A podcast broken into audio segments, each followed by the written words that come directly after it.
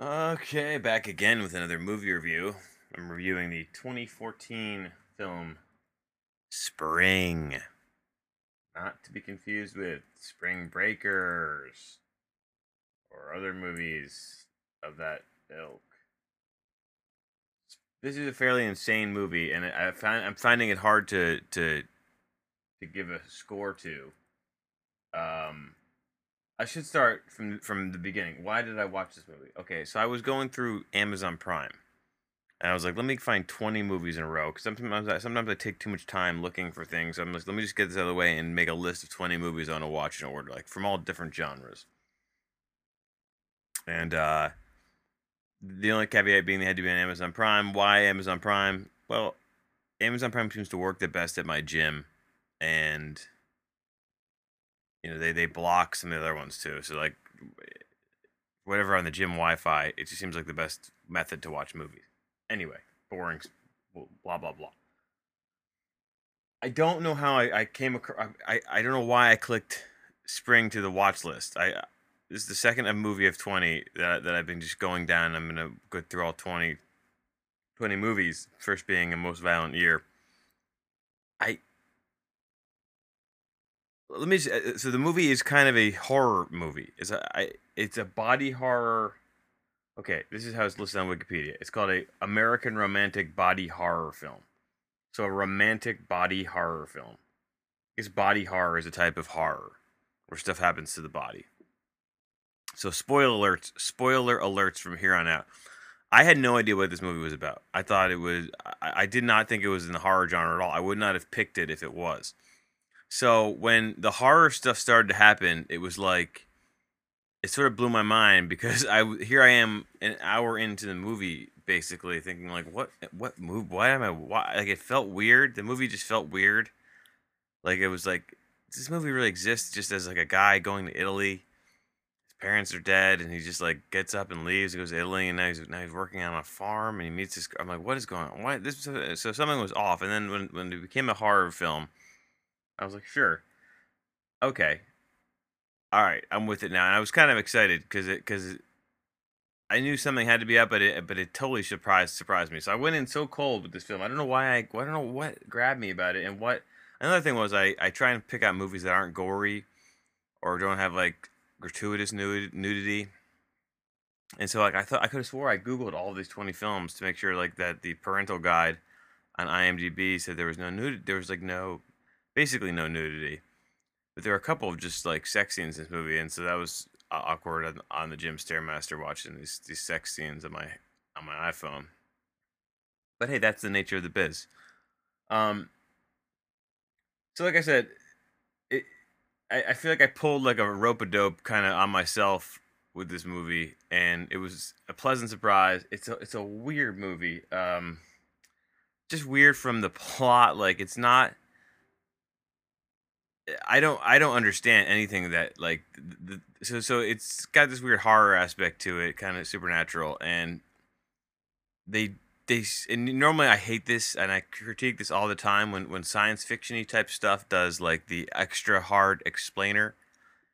And I feel like that's like once they reveal once once it's revealed to the uh, character um, Lou Taylor Pucci Pucci is the actor. He was in a movie called Thumbsucker I watched ages ago, which is a pretty good movie. He was also in The Chumscrubber.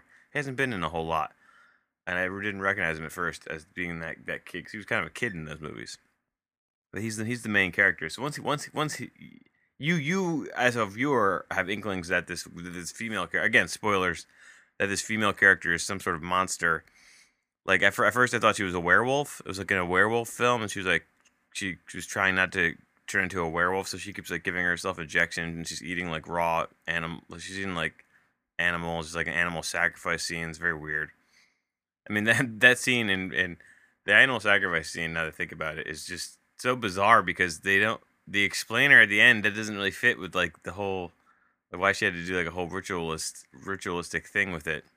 Anyway, I'm going to now try to describe with my simple simple mind what I feel. Well, let me play a clip here. This was this is because there's a, there's some explaining going on here. Apparently, this so so the woman the, the lead actress is like a 2,000 year old woman woman, and she uh regenerates herself every 20 years by becoming pregnant. So she finds finds a dude to knock her up, and then she like eats like self in like a seven day period. She like mute mute like the baby comes. the pregnancy somehow she can use those cells that are, are being created in her body to like regenerate regenerate and then she can live forever. But during that process she she becomes um she turns into animals from our from our evolutionary history. So like ancient sea creatures and wolf things and like she has to fight off becoming these things and like why would that happen? I that, wasn't like i feel like they try to explain all this and and they they get into some very high like very fancy sciency stuff about stem cells and they have this conversation just casually like drinking wine in italy and um it's i felt i found it i found it super amusing on that level um but let me play a clip. Uh, this clip is them at a museum. This is post him finding. So he finds her on the floor, like in just total like mutant sea thing. He's like, he goes back to her apartment. She she breaks it off with him. He's like, Nah, I'm not having it. I love her. He goes back to her apartment, and then he finds her on the ground, and that's how he discovers her in this really gross scene. He gives her a shot, and then like then the cat's out of the bag. And then so they they kind of have this reconciliation where like, well, I'm gonna turn in 24 hours, I'm gonna basically go full mutant before I get into. Then I become a whole different person, and that person's going to be half of you. So it's gonna be like I'm half of you of the cell we create of this new life form that I cre- you created with me. She's gonna look different. She's gonna be a different person. Uh, you know, have the same mind but be a different person. Anyway, so so the the, the she, him she she she she's with the dude. They take a trip to Naples and they're in some museum and they're looking at like pictures of her actual art, like art in a museum, and like she's like, "That's me in the art from whatever 500 years ago. Like that, that is me. That woman was me being painted. I was a martyr during this because she's 2,000 years old. So this is that clip. So you really hated being martyred, huh? I was just a peasant posing for the scene.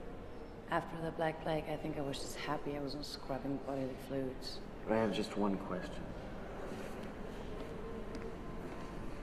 Who the fuck is this guy? Where do you think I got these fingers from? You're still really pretty as an Ottoman peasant.